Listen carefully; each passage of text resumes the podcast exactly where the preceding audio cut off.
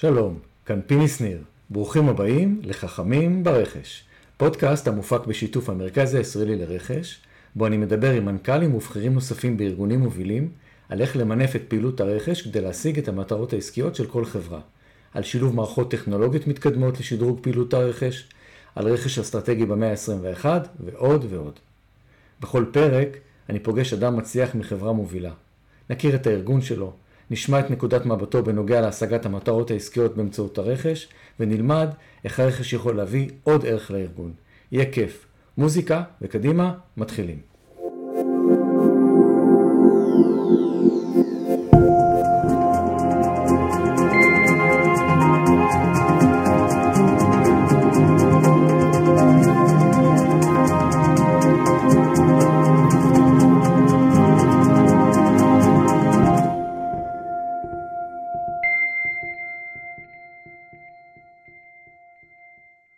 שלום, היום נמצא איתנו גיל ביקל. גיל הוא רואה חשבון, כיום הוא מנהל הרכש והקיימות הגלובלי בחברת סודה סטרים. אבל הוא התחיל את הקריירה שלו ב-PwC, שהיא פירמת רואי חשבון. לאחר מכן הוא שימש גם כ-CFO בחברות סטארט-אפ, הוא היה סמנכ"ל כספים אה, בקרן ההשקעות Viola Private Equity. גיל כיהן במספר תפקידי כספים בחברת אמדוקס, אה, כולל כ-CFO של אחת החטיבות בארצות הברית, עם מעל מיליארד דולר מכירות. לטובת התפקיד הזה גיל עשה רילוקיישן עם משפחתו, והוא גר בארצות הברית ארבע שנים. אחרי שהוא חזר לארץ, גיל הצטרף לארגון הרכש הגלובלי באמדוקס, ולפני שנתיים עבר לחברת סודה סטרים, שבבעלות פפסיקו העולמית, על מנת להוביל את אסטרטגיית הרכש הגלובלית של הארגון. היום, בנוסף לתפקידו, הוא גם משמש כמנהל הקיימות הגלובלי של סודה סטרים. אז אה, שלום גיל, וברוך הבא. אהלן, פיני, צהריים טובים, כיף להתארח אצלך. כן, כיף, אה, כיף להיפגש. אה, היום אנחנו הולכים לדבר הרבה על רכש אסטרטגי, ובעיקר לשמוע על נושא של רכש, קיימות והסנכרון ביניהם. שמחה. אז לפני שאנחנו צוללים לעניינים, כמה מילים עליך, אם אתה יכול לספר קצת. כן, בהחלט. ואני גיל ביקל, כמו שהצגת עצמי, עשית, אני חושב, עבודה טובה מאוד בהכנה. תודה רבה. אה, רואה חשבון במקצועי, נשוי, יש לי שתי בנות, גר בכפר סבא. אה, את רוב הקריירה שלי באמת עשיתי בתחום הכספים, אה, כמו שציינת, ולפני מספר שנים שחזרתי לארץ, או מספר לא מעט, הצטרפתי לארגון הרכש גלובלי באמדוקס. החיבור התחיל באמת לעולמות הרכש, לעולמות העסקיים, היה מאוד מעניין ולפני שנתיים וחצי כמעט כבר uh, הצטרפתי לחברת סודה סטרים uh, חברה בבעלות מלאה של פפסיקו העולמית. תפקיד uh, סופר מעניין, סופר מאתגר, חברה מדהימה. למי שלא מכיר את סודה סטרים אז אולי בשני מילים. בהחלט. אנחנו חברת סודה סטרים למעשה החברה הגדולה בעולם שמייצרת, משווקת ומפיצה מכשירי הגזה ביתיים אנחנו כמובן עושים את כל ה cycle, זה המכשירים עצמם, זה הצילינדרים עם הגז, עם ה-CO2, טעמים, flavors, מוכרים במעל 145 מדינות בכל העולם, יש לנו המון site ים מפוזרים בעולם וחברה סופר מעניינת, אה, אה, סופר מאתגרת מכל נושא השרשרת האספקה, המורכבות, הרכש, החיבור ביניהם ואני בטוח שנדבר על לא מעט דברים בהמשך. בכיף. אז ככה בזמן שאתה מדבר אני חושב מעבר לחיבורים הטריוויאליים שיש בינינו והחיבור על בעולמות הרכש שני דברים מעניינים. אחד אה, גם אני גר בכפר סבא. ושתיים אני מאוד אבל מאוד אוהב סודה. אה, אולי זה משהו שהתפתח עם השנים אבל בבית אצלנו סודה רצה וא' אני שמח לשמוע, אני מקווה מאוד, גם עוד לא בדקנו את זה, אנחנו נבדוק את זה אחרי השידור, שאתה גם לקוח טוב שלנו, ואם לא אתה תהיה לקוח. אבל אה, בהחלט סודה זה משקה שאולי בעבר הוא נתפס כמשקה של סבא כזה, אני זוכר שהפרק שלי אמרו מה סודה, מי שותה סודה, רק הזקנים, מסתבר שיש מעט, לא מעט מקומות בעולם, באירופה בעיקר, בגרמניה בפרט, שהסודה זה למעשה המשקה הכי פופולרי, שאתה תגיע למסעדה בגרמניה ותבקש לשתות מים, אתה תקבל כנראה מים מוגזים. וואלה. אה, אה, וכמובן, יש לזה המון יתרונות בריאותיים, אבל אה, זה חלק מהפוזיציה של, ה positioning של המוצר שלנו, ואנחנו הרבה נושא סביב נושא הקיימות, חיסכון בפלסטיק, המון המון ערכים מעבר לביזנס שאנחנו מביאים לעולם דרך המכשירים שלנו. אז בואו נתחיל ונדבר קצת על uh, מנהל רכש. Uh, כולנו פה uh, רוצים ומתכווננים להיות טובים יותר במה שאנחנו עושים. Uh, איזה כישורים לדעתך צריך מנהל רכש uh, כדי שיהיה מנהל רכש מצליח אבל על באמת? Uh, אני יכול כמובן לפרוש, לפרוס את משנתי אה, מה שאני כן יכול להגיד שרכש זה מקצוע שהוא, אה, אה, הוא, אם אני לוקח לדוגמת מקצוע ראיית חשבון, עריכת דין, שזה מקצוע מאוד מובנה, מאוד מוכר, לומדים אותו באוניברסיטה או במכללה, רכש זה תחום שאנשים התפתחו והגיעו אליו מכל מיני דיסציפלינות וזה מאוד מעניין, יש לך אנשי רכש או מנהלי רכש שהם אנשי כספים, יש לא מעט אנשי רכש שהם עורכי דין ויש לא מעט אנשי רכש שהם אנשי, אנשי תפעול והנדסה, זאת אומרת זה מאוד תלוי וזה מה שיפה במקצוע שאתה למעשה, אתה מביא איתך המון כלים מכל מיני דיסציפלינות ומיישם אותם בסוף למעשה לאסטרטגיית הרכש של הארגון ולכן okay. אוקיי. אני חושב שכישורים או של מנהל רכש טוב זה בעיקר בעיקר אה, היכולת ללמוד, היכולת לתקשר בארגון, היכולת לבנות network ארגוני דרך זה עוצמת ההשפעה שלך היא, היא עולה והולכת וגדלה בתוך ארגון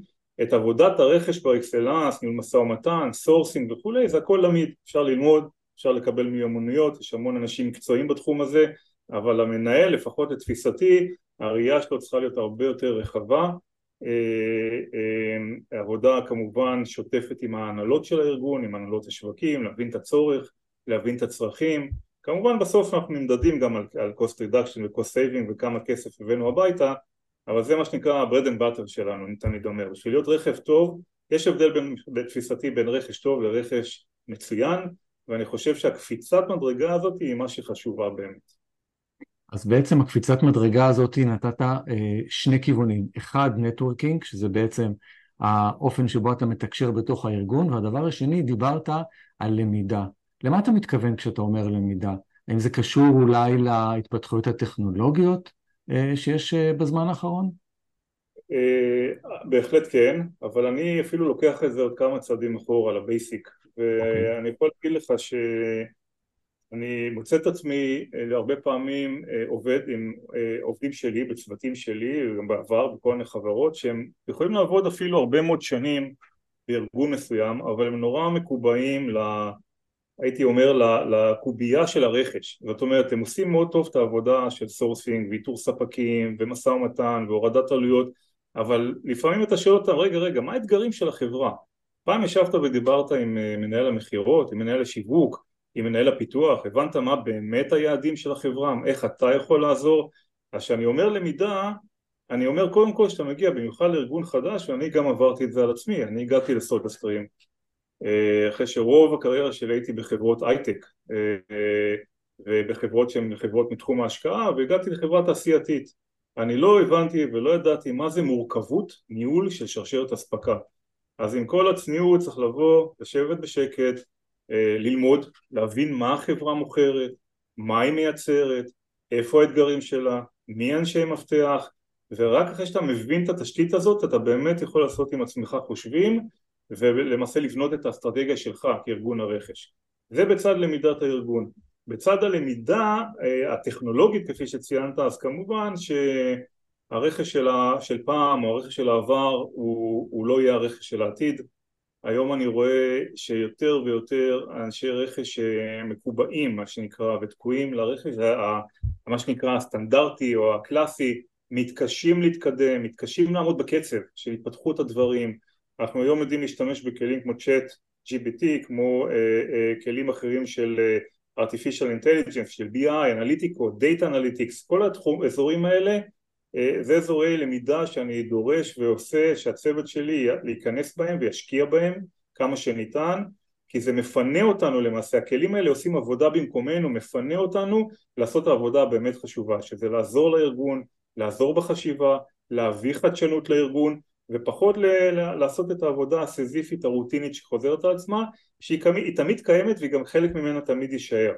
אז בהחלט זה למידה כמובן א' של הארגון, של הצרכים, של הצורך, איפה אני כרכש תורם מעבר ל-cost saving, cost reduction ולדברים הקלאסיים, וב' איך אני מנגיש כלים שיעזרו לי להיות יותר יעיל, יותר מהיר ויותר חכם.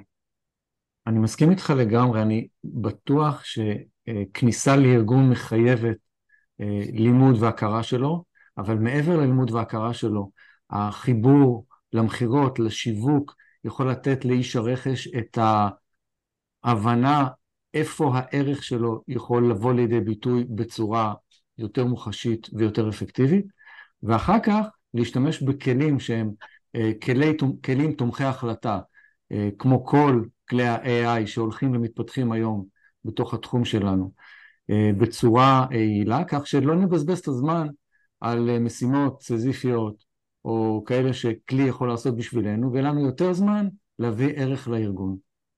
בהחלט. אבל אם אני לוקח את זה לערך לארגון, אני אשמח לשמוע אם יש לך איזשהו, אולי איזשהו סיפור מעניין בשבילנו, למאזינים, על איזשהו פרויקט או תהליך שעשיתם, שבאמת הרגשת, הנה, הבאתי ערך לארגון.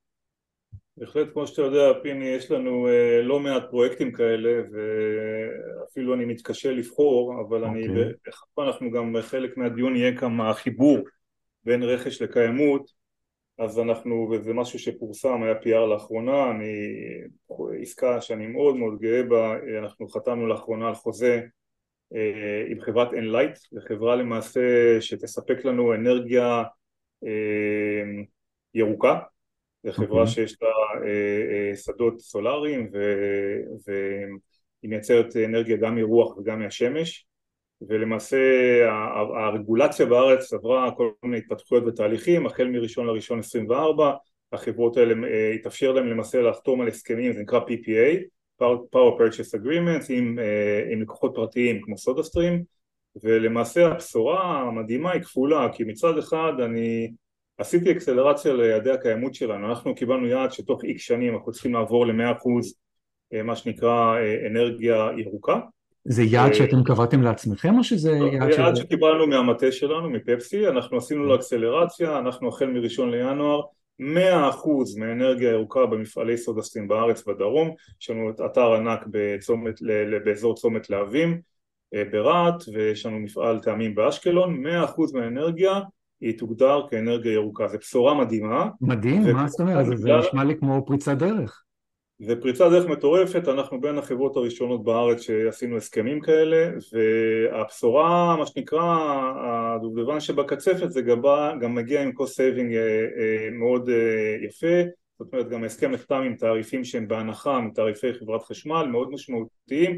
זאת אומרת יש פה ווין ווין אמיתי. מצד אחד הבאנו את הבשורה שאנחנו מאה אחוז מייצרים את המוצרים שלנו אה, מחשמל נקי, חשמל ירוק, מצד שני אני גם מביא חיסכון ל-P&L של החברה.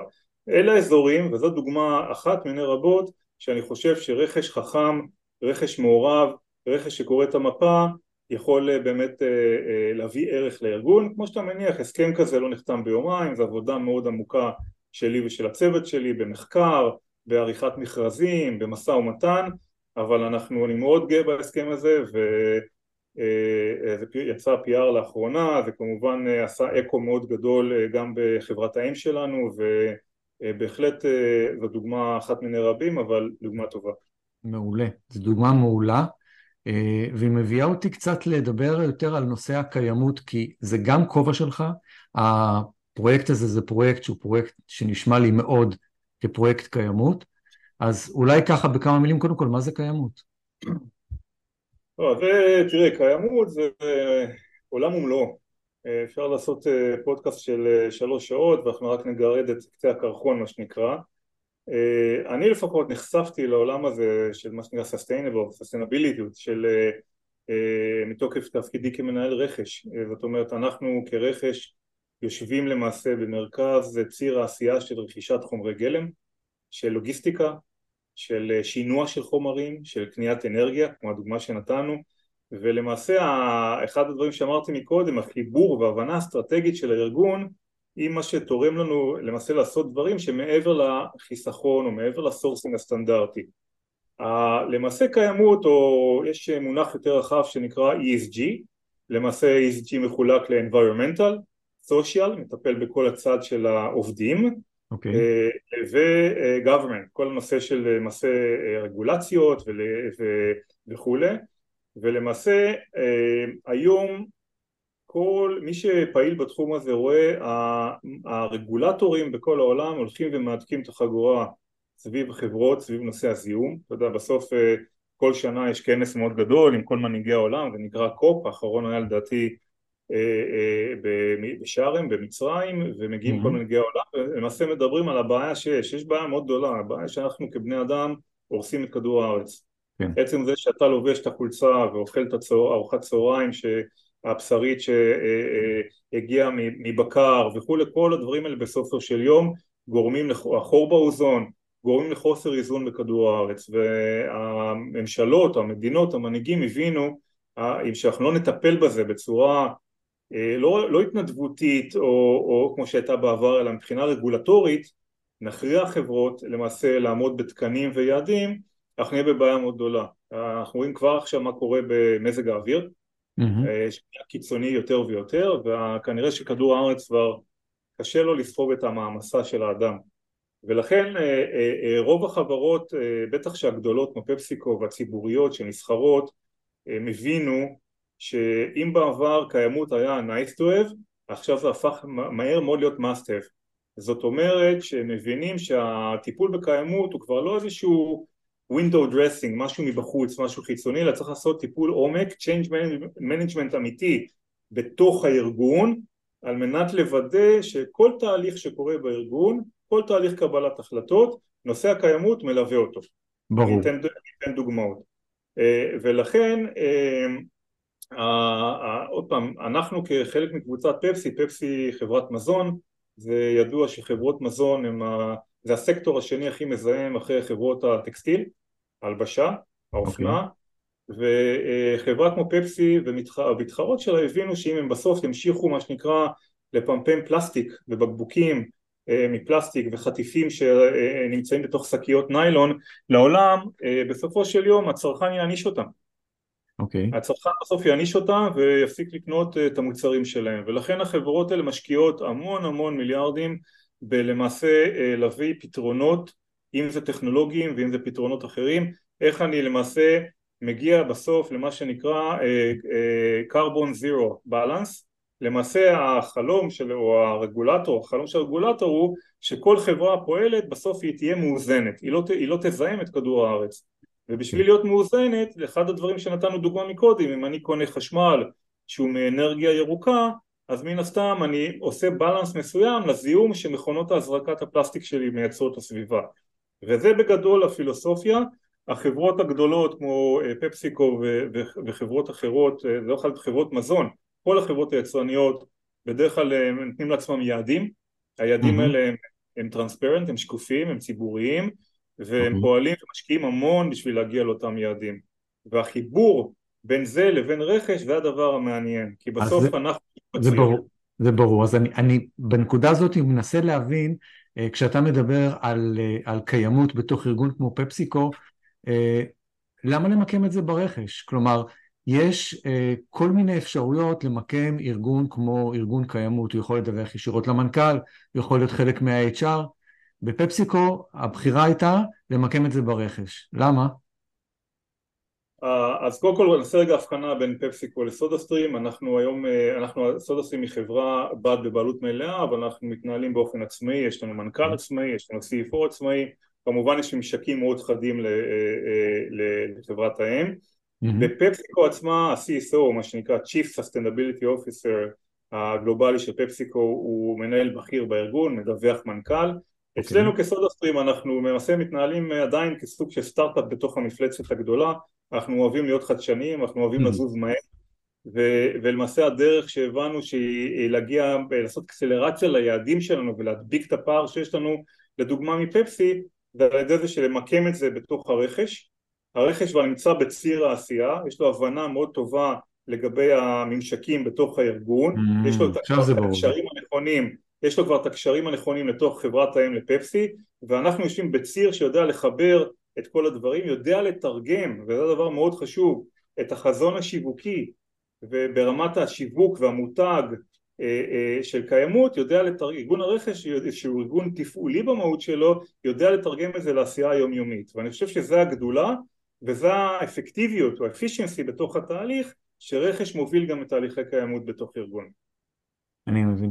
אתה מרגיש אה, כמה זמן אתה כבר מנהל הקיימות בנוסף לתפקיד שלך? אני למעשה באופן מדורג קיבלתי אחריות, אני כבר מתעסק בזה מספר חודשים, אני יכול להגיד לך שהקמנו, למעשה הקמנו ועדה מה שנקרא steering committee שלא היה בעבר, שחברים כן. בה, אני מוביל את זה, אני מוביל את ה committee כמובן, חברים בה חברי הנהלה מאוד בכירים בחברה, ה-COO שזה הבוס שלי, ה-CMO, ה-Chief Marketing Officer, חלק מ-CBO, אז אנשי עסקים שמנהלים שווקים, ה- Legal Counsel של החברה ו- ולמעשה אספנו ביחד את כל ה stakeholder הרלוונטיים, נפגשים אחת לערך אה, שלושה שבועות, ארבעה שבועות, מציגים תוכניות עבודה, מביאים לקוחות שלנו, ריטיילרים גדולים, את ה-CSO של הלקוחות, אני התחלתי ליצור קשר עם CSO של לקוחות שלנו בשביל לשמוע מה האסטרטגיה של הלקוח שלי, אתה יודע אנחנו עובדים עם כל הריטיילרים הגדולים בעולם, חברות כמו וולמארט, חברות כמו טארגט, טסקו ואתה לא מתנהל באיזשהו ואקום, אתה שאתה יוצא לאסטרטגיה של אה, קיימות אתה רוצה להבין איך הלקוח שלי תופס את סודסטרים כמוצר.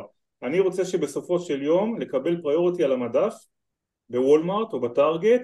למה? בגלל שהם יודעים שאנחנו חברה שמתנהלת בצורה ברת קיימא והמוצרים שלנו הם מוצרי ברי קיימא ולכן התקשורת הזאת עם הלקוחות והחיבורית בין הלקוחות לבין מנהל הקיימות בארגון היא סופר סופר חשובה ואנחנו מובילים את זה אחת לשלושה שבועות ארבעה שבועות מביאים את זה לדיונים מקבלים החלטות נמצאים שם אנשים ברמת קבלת החלטות mm-hmm. ועל ידי זה אנחנו נמצאים מהר וזה כל הרעיון להדביק את הפער לזוז מהר ועוד נקודה שמאוד מאוד חשובה, בסופו של יום, הרי פפסי רכשה את סודה סטרים ב-2018, לפני מספר שנים.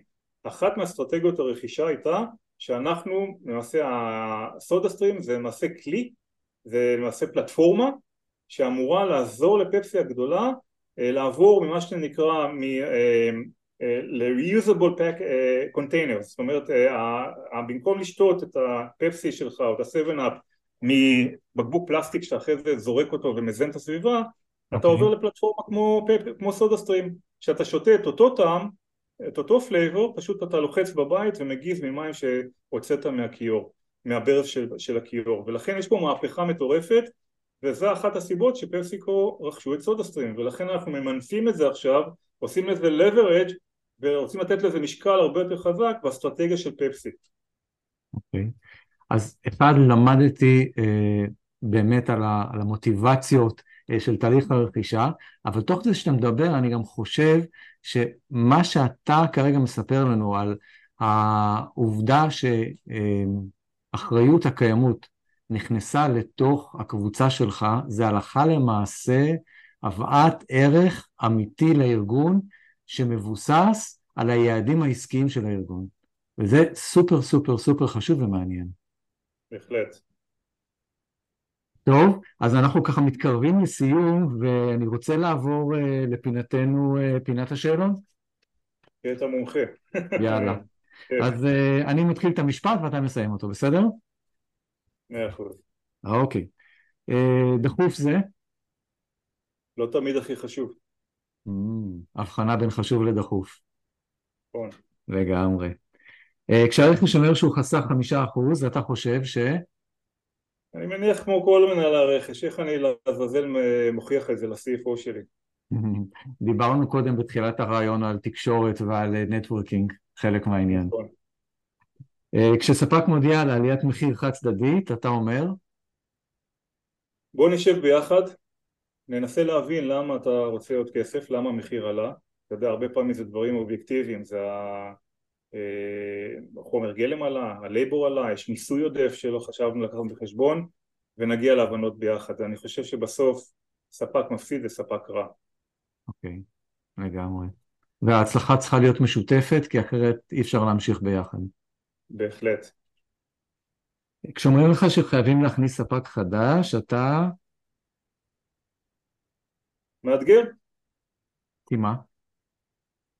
כי אה, לא בהכרח צריך ספק חדש ולא בהכרח הספק החדש שהדורש רוצה זה הספק הנכון ואני חושב שזה תפקידנו כרכש לא להיות יסמנים להביא את המשקל המקצועי שלנו אה, לאתגר את המערכת, לאתגר את הדורשים ובסוף גם שלפעמים הדרך קשה, תוצאה טובה, כולם אה, מודים לך.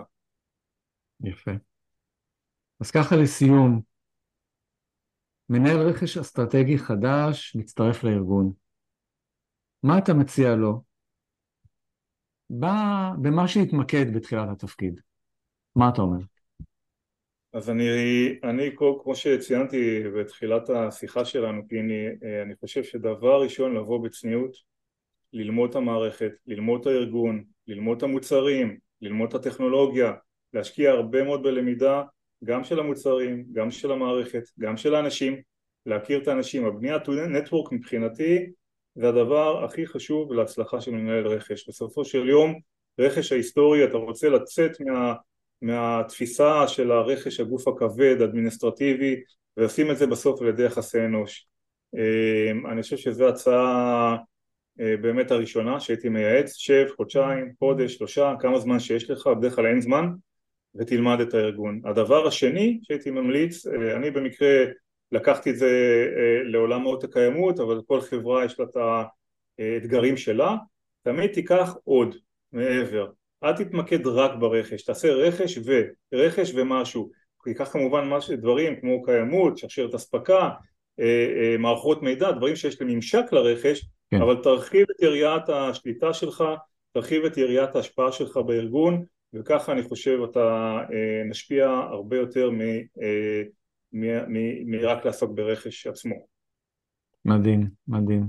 אני קונה את העצה הזאת בשתי ידיים, ורוצה להגיד לך תודה רבה. היה סופר מעניין וכיף לשוחח. אה, ואני יכול להגיד לך שלפחות עוד מעט אני הולך לשתות סודה. יאללה, והמכשיר הבא עליי, הנה, שיהיה יום טוב. יופי, אז תודה רבה. מאה אחוז. יום טוב, להתראות. ביי ביי.